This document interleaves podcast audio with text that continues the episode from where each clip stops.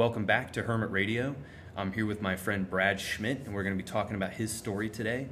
Uh, without further ado, I'm going to let him introduce his piece and speak about his story. It's definitely not a short story, but for the sake of our window, I asked him to condense it down a little bit. Um, it's a great story, and it kind of goes along with my story, what we've been talking about as far as change and how people can bounce back and change their life around. And it all comes down to choosing and being who you want to be. Brad, go ahead. Yeah, wow. Uh, choosing and being who you want to be. Yeah, I didn't even really think or knew that I had a choice uh, with that. I don't. Uh, the last ten years or so. Um, anyway, thank you, Cameron, and I've enjoyed the uh, the bits and pieces of your past podcast. I mean, I just really love the idea of being spiritually connected and um, being open to change, sort of connect with spirit without getting too woohoo about it. No, I mean, I, I love that eh, because that's exactly what it was for me. Um, I, I, my listeners have already heard this, and I kind of touched on it with you, but I was in a real bad place with myself mentally, and it took realizing who I was becoming and really hitting rock bottom before I snapped up and I was like, whoa, I'm not this person. I'm just pretending to be this person and I want to change. Nice. Well, I want to hear that, but I'll I'll go first. I'll show you mine first, yeah. and you show me yours. Um, so yeah, so um, gonna try to do a three to four minute version of my story here. Uh, I grew up. My dad died when I was a boy of cancer, and uh, that left my mom with four kids, and she um, she was a rager. Um, she yelled and threw things, and was often um, physically and verbally abusive to us. And uh, I often would hear my mother would often tell me, "You're a fat, lazy, selfish, stupid piece of shit." And so that was the uh, message that I would get. That's the message I heard for sure. There, there likely were loving instances with her and other family members. Um, I got caught up in feeling less than. Um, those are the messages that I heard, and those are the messages that were sort of tattooed on my sort of psyche. That's that's that was my operating condition. So my first um, uh, self medications were attention and food, and um, look at me, look at me, look at me. I was the jokester in class. Uh, not a whole lot at home because my mother would tell me to shut the f up. Um, but you know, I would seek that attention outside the home, the validation outside as much as I could, and yeah. So I was the jokester. I was uh, overate. Um, and eventually that led to alcohol and drugs. Uh, and the attention and the food are still with me today, um, one thing at a time. So uh, yeah, that turned to alcohol and drugs, and um, and just a, a, selfish and fearful way of living. And so you know, I became a, a media guy, a, a radio personality, and a, and a newspaper columnist because. Uh, I mean, I did like writing, but I mostly wanted the attention. I couldn't be like a rock star or a superstar quarterback. So my path to fame was going to be media. And that was all just me seeking validation. Um, and that all came crashing down. And, and I had success with that by, by media or outside world standards. You Big know, time. I had a column that was pretty well read, a celebrity news column called Brad About You. My name was in it. Man, feed that validation, baby. You know, just, I mean, I had a golf tournament called The Brad. I don't know who came up with that creative name, but, you know, I would complain about it, but inside I was like, yes, yes. And, you know, I got this radio job, which is how I met your wife. Um, um, she was uh, into pop music, I guess, at the time, and came to some of our events and all that kind of stuff. So, um, so it looked like I was succeeding, but wildly, really. Um, you know, I was on a pop radio station, and um, gosh, you know, celebrities knew my name, and young girls would give a shout out to the club, and and it was just, you know, gosh, I mean, was, I was living like the bachelor dream life of sorts, um, and it came, and and even in the middle of that, I would wake up in the middle of the night and go, oh no, like just sure that was going to all come crashing down, that they were going to figure me out, that they were going to know that I was a fat, lazy, selfish piece of stupid piece of shit. um, that I knew to be, and um, um, that came crashing down on February nineteenth, uh, two thousand ten. I got my second DUI in three years when I was a reporter for the ABC affiliate in Nashville, and they fired me. And uh, you know, the Tennessean wrote about it, and the other local media's reported, and I felt so full of shame and there was even a little suicidal ideation during those few days after, and um, and the judge threw me in jail for a few days and then sent me to rehab, and that saved my life. And when I say that, I don't know because I was using a fair amount of cocaine and drinking almost every day. I don't know that I would have killed myself, but getting drunk and killed. Um, I certainly mean that in a spiritual way that it saved my life because I was living I was just living a life full of fear. So I found through rehab, I found 12 step recovery. I found um, a God of my understanding, as is often said in 12 step rooms.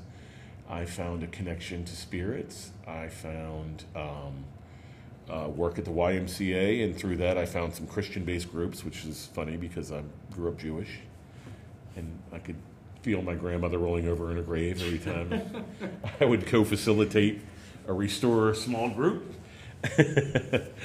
but so be it. I, I, found my connection where I found my connection, um, and I started living a life that was outward focused, focused on other people instead of me. Still had a lot of fear and insecurities, but um, now I actually am back at the newspaper doing a job um, that tells other people's stories of overcoming and redemption and transformation. And it's beautiful because it dovetails so nicely into my recovery, which I'm still active with. Um, that living for others has gone to the point where I became a foster dad two years ago, and I've had one placement and I'm getting another one in the fall.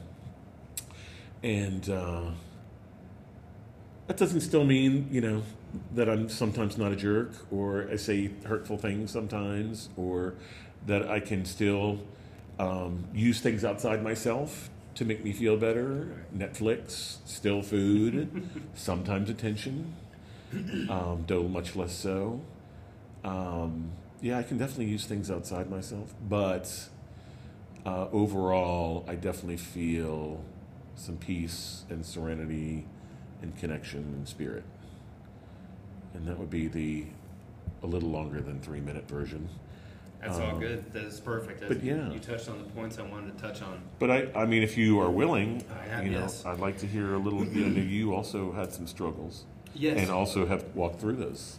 Absolutely, and I liked, I re- not liked, I loved your story because even though it was two different paths, it's identical.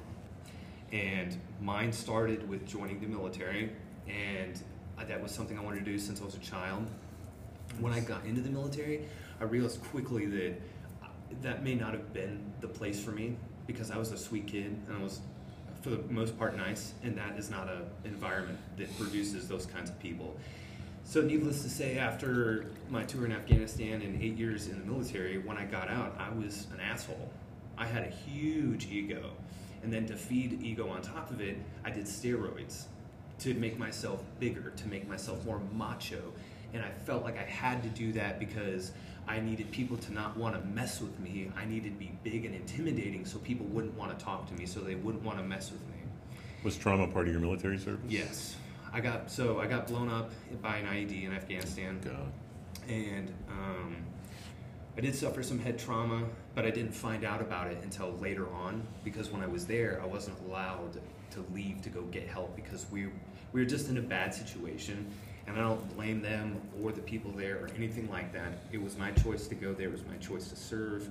I knew that there were risks in something happened, right? So I, I did pay my penance later and I had some some issues. So well, but in addition to physical trauma, I mean, I can't imagine what it's like to be in a vehicle and it suddenly blows up, and yeah. it has to be some. It's crazy. It's some like, psychological and emotional trauma. The way I described it to people was like being in a head-on collision, but not being able to see the car about to hit you, because you're just sitting there minding your own business, and then it hits you so hard, and dust flies inside the truck. The truck, our truck, literally lifted off the ground, and I wasn't wearing my seatbelt, so when I flew out of my seat, I hit my head on the roof of the truck, which I'm sure is what actually caused the trauma to my head. Um, and there were other, I could go on, but there were other things that happened when I was there too that definitely made me question myself and everything that I knew to exist, it, and it changed what I felt about the military. And after that experience, um, I still had several more years to go, and it made me a really hateful, angry person. And the problem was that everybody else around me in the military was a hateful, angry person because of their own stuff. So we were just hateful, angry people to each other. Hmm. And in that process, I developed my own ego, which was to be this GI Joe, so that nobody would want to mess with me or challenge me, and Well, I felt like that would make me a good leader. I don't know if that's ego or just armor. Maybe, but both. It did both. And then when I got out, I didn't know that I had to turn it off at some point. And then when I started working at the Y, when I first came here, I saw it as an opportunity to, to learn how to talk to people again normally, not trying to be better than anybody, but just trying to talk to people. How long ago was that? That was back in 2017 is when I actually got out. And a friend Okay. of mine here helped me get the job. This is recent. Uh, yeah. Wow. And I was struggling then. I, I was getting mad at people walking in the door for no reason. You know, basically what it comes down to is that I would get mad that people would talk to me or be disrespectful to me. And I would be like, God, do you not know who I am? I'm a war veteran, you know? But of course, nobody knows that. And it's not my place to walk around telling people that either. Because it's part of service, I chose to do it to help others. It's not about me. But I was making it about me, and that's where my ego was. And then, you know, of course, the steroids and bodybuilding, that didn't help me either because that was feeding my ego, that was dumping gasoline onto it. And one day I got, I was hurt several times just from lifting weights and I had to force myself to take a break. How much weights were you lifting? Oh, I was, I was massive. I was massive. I was a big dude. And um, I tore my pec twice. Oh my And then I got sciatica. And the sciatica forced me to quit working out. And when that happened, I literally asked myself, do I need to do any of this? This is this is pointless. Why am I doing it? And that is what like exploded the the awakening in my brain. That's what changed everything. That was your second DUI. Exactly. yeah, exactly. 100%. And then that's when I started questioning, like, well, who am I? Like, Wow. who's Cameron? You know, like, what am I doing here? And then I realized, in my own way, like you said earlier, I found my own God, whatever that is. And I started figuring out that it's not always about me. And that when you start acting kind to other people, the world becomes a better place. And you can start to let go of the minor stressful things that piss you off all day long. Wow. Uh, yeah. Well, so that's interesting that you found all that on your own. I needed rehab. I needed twelve step recovery therapy. You know, I needed other people, and you did all that on your own, which is super amazing. It was hard because I did try to go to therapy, and I can sum up all of those conversations that I had with therapists. This is actually while I was still in the military, with one sentence, which was if you're not going to take the pills, quit fucking bitching about it and get out of my office. So Wow. I took that at face value and I said, all right, well, I'm not going to do that. I'm going to choose something differently. Unfortunately, it took me many years after that incident to figure it out. But it was. It was weird how one day I woke up and I said, I want something different, which was, I said, I'm angry all the time mm. and I don't want to be. Mm. So then I started asking, like, well, how do I be happy? What makes me happy? And then I started figuring out that, like, everything is just a small fragment of your life and that those small things like your phone or food or going to the movies or whatever those are minor material things that bring you momentary happiness only you yourself can bring yourself full happiness Uh, that's amazing that you got there without other people showing you the way on that. My, I mean, my wife. To be fair, my wife's probably listening to this and thinking, "You need to say something about me," and she helped me tremendously because Katie wouldn't say that. when I first met her, she told me um, that she didn't like how aggressive I was to other people, Mm. and I wanted to keep seeing her. So that was what really started me. Oh, that's interesting. Okay. So I you got to see yourself through somebody else's eyes. Exactly. And I and it didn't matter to me. I was like, well, I want to be with her, so if that means I got to change, then that's where I started. Oh, so you And have different higher power. That's right. Her, and then working at the Y, and then my own self awareness. Yeah. Well, still, I'm still impressed because I needed, I needed just all these people around me in these twelve step. I needed all these people in these twelve step meetings saying, "Man, service is for me, not for them." Saying like, I have to get, I have to stop thinking about me all the time. I mean, I had to hear that again and again and again. I had to hear it from therapists. I had to hear it from preachers, my rabbis. I mean, I had to hear it from other people in recovery um, here at the Y in those restore groups. I mean, uh, like you know, you hear something a million times, and you're like, maybe uh, they're onto something. and then my own experience showed me like like literally like in the morning when I do just a little bit of you know talking with God, higher power, whatever you want to say. Like I will think of other people. Kenny Alonso is often a former GM here at the downtown Y in Nashville. He was um, like I don't know why I would always think about Kenny because Kenny was so kind to me. I think about my first sponsor, John B. Um, I, I think about sponsees in 12 step recovery. I think about my family, my siblings, and my nephews, um, and my Aunt Barbara and Uncle Joel. Like, I, w- I almost had, like, you ever see those movies where these kids say their prayers at night when they're three or four, and they're like, and I want to, uh, God, please pray for Uncle Joey and, uh, Aunt Barbara, Barbara, and blah blah blah, and and that's that's how I sort of start my day is to like literally think of other people, um, and that yeah that started leading to like well what what like you like who am I and what's my purpose and it looks like could be wrong on this but it looks like our purpose is to serve each other Yeah. and um, and let me say it this way: when I do something for somebody else, I feel twenty times better than when they do something for me. Exactly.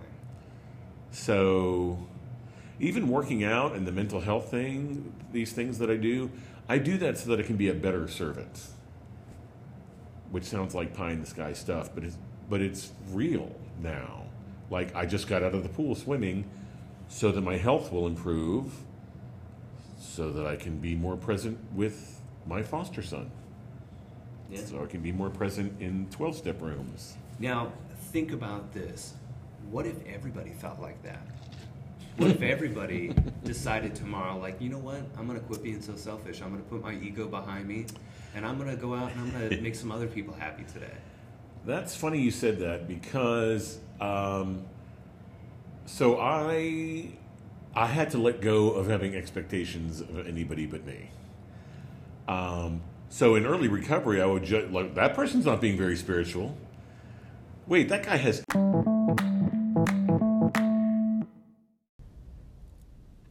Hey everyone, I just wanted to take a minute to talk about the app Anchor. Anchor is the easiest way to make a podcast. Anchor gives you everything you need in one place, which allows you to make a podcast using your phone or your computer, and they have creation tools that allow you to record and edit your podcast so that it sounds great. They'll distribute your podcast for you so it can be heard everywhere Spotify, Apple, Google Podcasts, and many more. You can easily make money from your podcast with no minimum listenership. Thanks for listening and check out the app Anchor. 10 years sober and he's hitting on a girl with you know six months. You're not supposed to date for the first year. Why is he doing that anyway? He shouldn't even really be talking to her. She's in her first year. Like judging the bejeepers out of people mm-hmm. and that's not very spiritual. That's not, well you know i've got one person i have control over that's the other thing that the 12 step stuff is there's only one person i have control over and that is myself That's right. and um, yeah, sure. Do I think the world would be a better place if everybody was outwardly focused? sure. But all I can control is me. That's right. But and I can still find a happiness and joy in that. I'm not saying I never get pissed off or that people don't let me down. You're human. Um, yes, and I embrace and accept that part of myself. But the other thing is, yeah. So the more self love I have, the more I am able to love other people and accept them. But if I still hate me or am resentful for the way that I acted out, like when you told me that you were Katie's husband, the f- the first thing I thought of was, well, when I knew Katie, I was drinking and drugging and was pretty out of control. I wonder if I said or did anything inappropriate around her. Right. That is the first thing I thought of, um, because I was a different guy back then That's right. and I um, and shame uh, came over me. And uh, man, I'm like I get into all sorts of spiritual folks. I don't know if you've ever heard of Brene Brown, um, but anyway, she and other many other people. I mean, shame kills, um, and so you know I just sort of forgive myself, and uh, even if there was nothing specific involving Katie, just for that behavior. Um, and when I can make amends or apologize or try to ask people how to make it right for my past behavior, I will. But overall, I still need to work on that sort of forgiving me piece of it because I did not like who I was before, I hear you, and, and I'm super s- not proud of a lot of the things that I did. I'm so glad that you talked about it like that because that really is what I was getting to with that question. Like, what if everybody did that, right?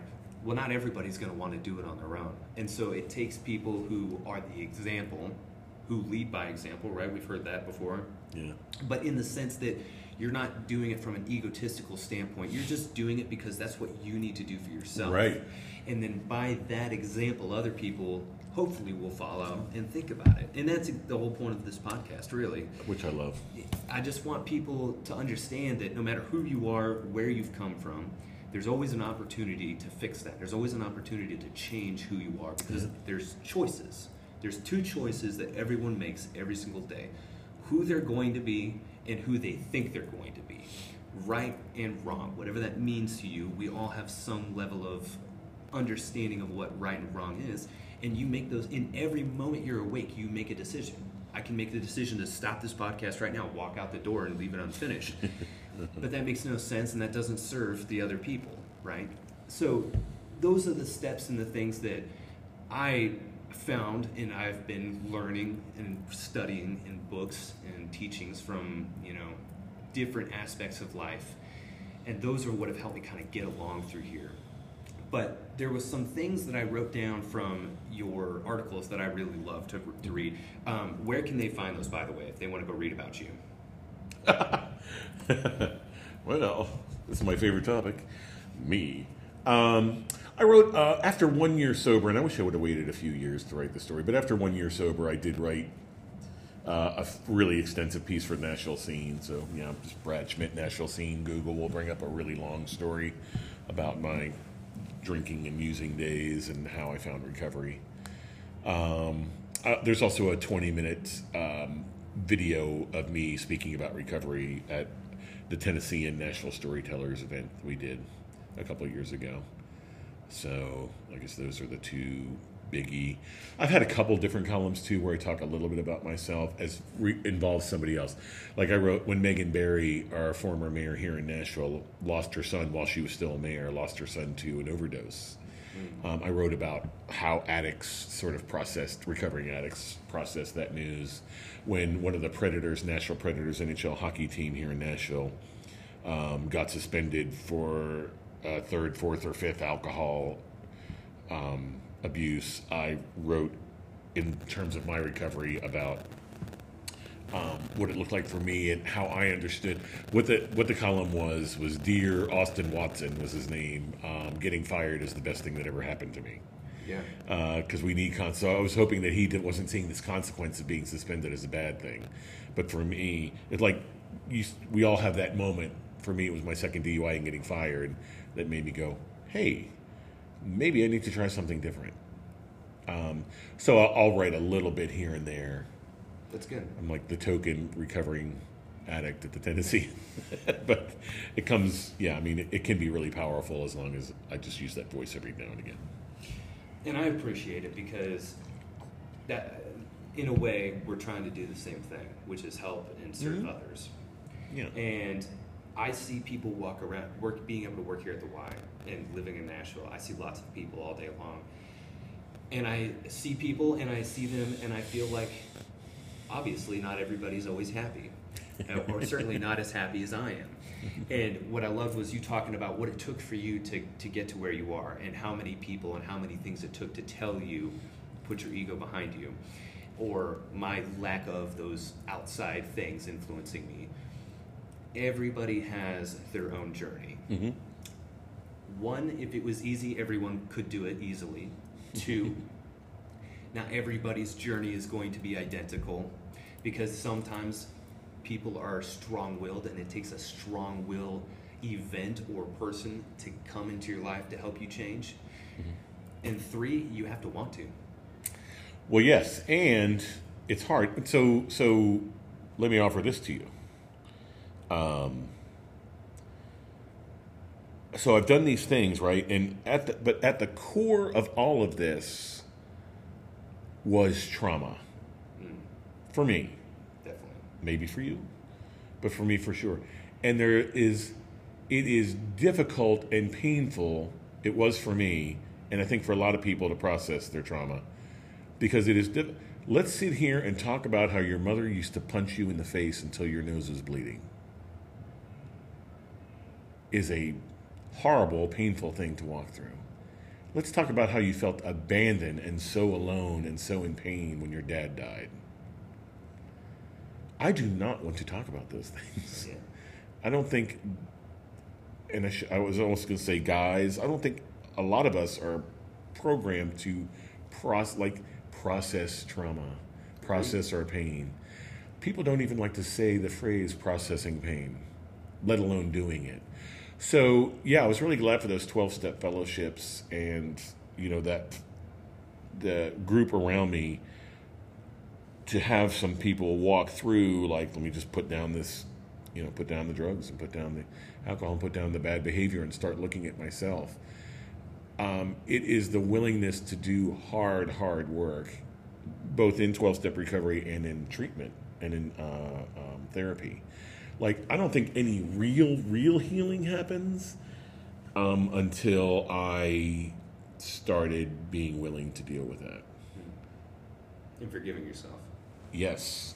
So, I mean, I remember there's something called EMDR therapy. Um, it's a bunch of beepings and vibrations. And so, of course, again, in my head, I'm like, this is voodoo crap. I'm not doing it.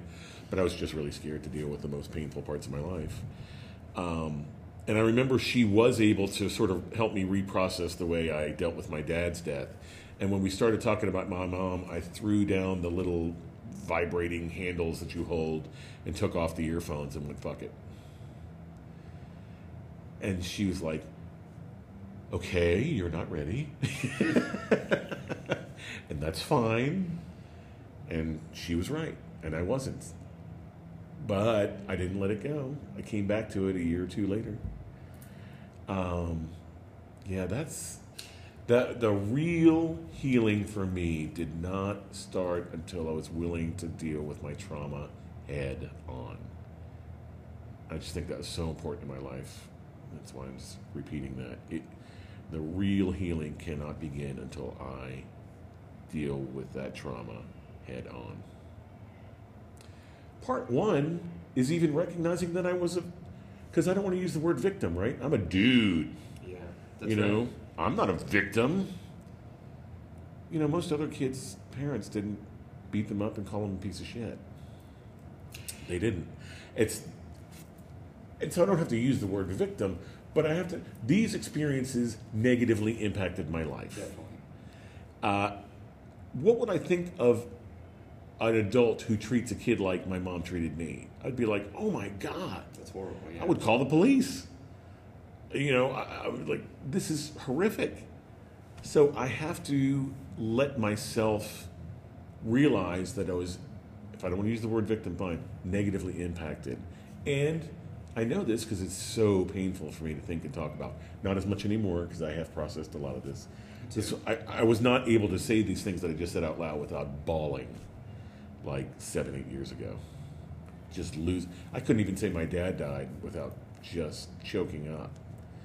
Um, so anyway, that if there's one thing in my last 10 years in recovery, nine and a half years in recovery, that I've really learned is I have to go forward courageously to be vulnerable. That vulnerability is not weakness, it's strength. I think that part of the problem is that we don't live in a world that is conducive to forgiveness. The world will not forgive you for your things. There's always going to be somebody that's going to judge you or give you a hard time. I think that the first part comes from forgiving yourself. Let me give if some you- pushback on that. Go ahead. Because I think the world loves a, re, a, a, a return. For I sure. mean, um, I got so many good. When the Tennessean rehired me, you would not believe the number of amazing positive. Like, yay, it's a comeback. Um, Dwight Gooden. Um, I'm trying to think. So there's so many sports guys who, who you know, fell off for whatever reasons or got involved. I don't know. I mean, I even think like Michael Vick had, you know, after a while. I, I do feel like there is grace out there. But it comes first when you do it to yourself. Yeah. Well, and also own your own stuff. Exactly, and that's and that's my point. Yes. You can't expect the world to forgive you. You have to start with it yourself, and when you have it, it magically starts to happen around you because everybody else can see the change in you. And Yeah. I think that that's important. You know, you said you said all the right words, right? Not wanting to be a victim. Well, you know what? That's only because nobody wants to be a victim because we don't want other people to think about us as a victim. But what only matters is what you think of yourself and when you get that realization first, it becomes easy to say, I'm a victim. I have problems, you know? When this this is an example of something that was my fault that I could have changed, but I let somebody else's perception of me influence my decision. When I got back from That's right. Afghanistan, I told my boss that I was having problems and I was having headaches, and it was very recently after I had gotten blown up. And he just said, "Oh, okay, crazy boy, go go see the psych doctors. Go get yourself kicked out of the military, you pussy.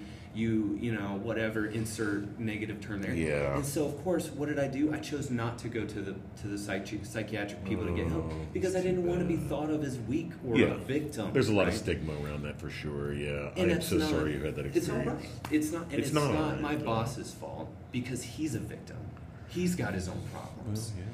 But I let him and how he thought of me impact me and my medical decision. Yeah. Nowadays, I know better, right? And that's ultimately what I hope people get from any of these podcasts that I'm doing is that it starts with you. Yeah. Yeah. So so yeah, the things that negatively impacted me. So that's the other thing. So I don't want to say to either. I don't want to excuse my bad behavior, which was drunk driving, being rude, being um, taking advantage of um, people and or women or. Um, I mean, there was there was all sorts of a lot of ego, a lot of rudeness, a lot of entitlement um, uh, making jokes. I'm using air quotes here. Making jokes by cutting people down, Right. which was no, like that's not funny. it's it was rude. It was it was uh, squashing you down to lift me up.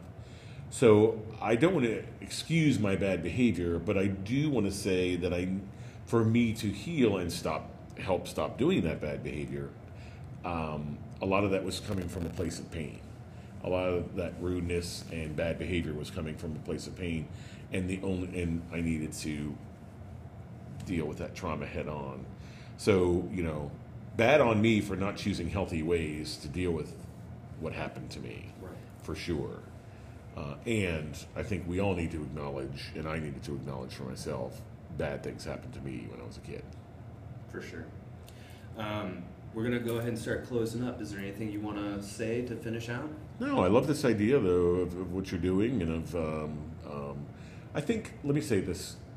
I think the more we talk about these things, the more we can take away the stigma.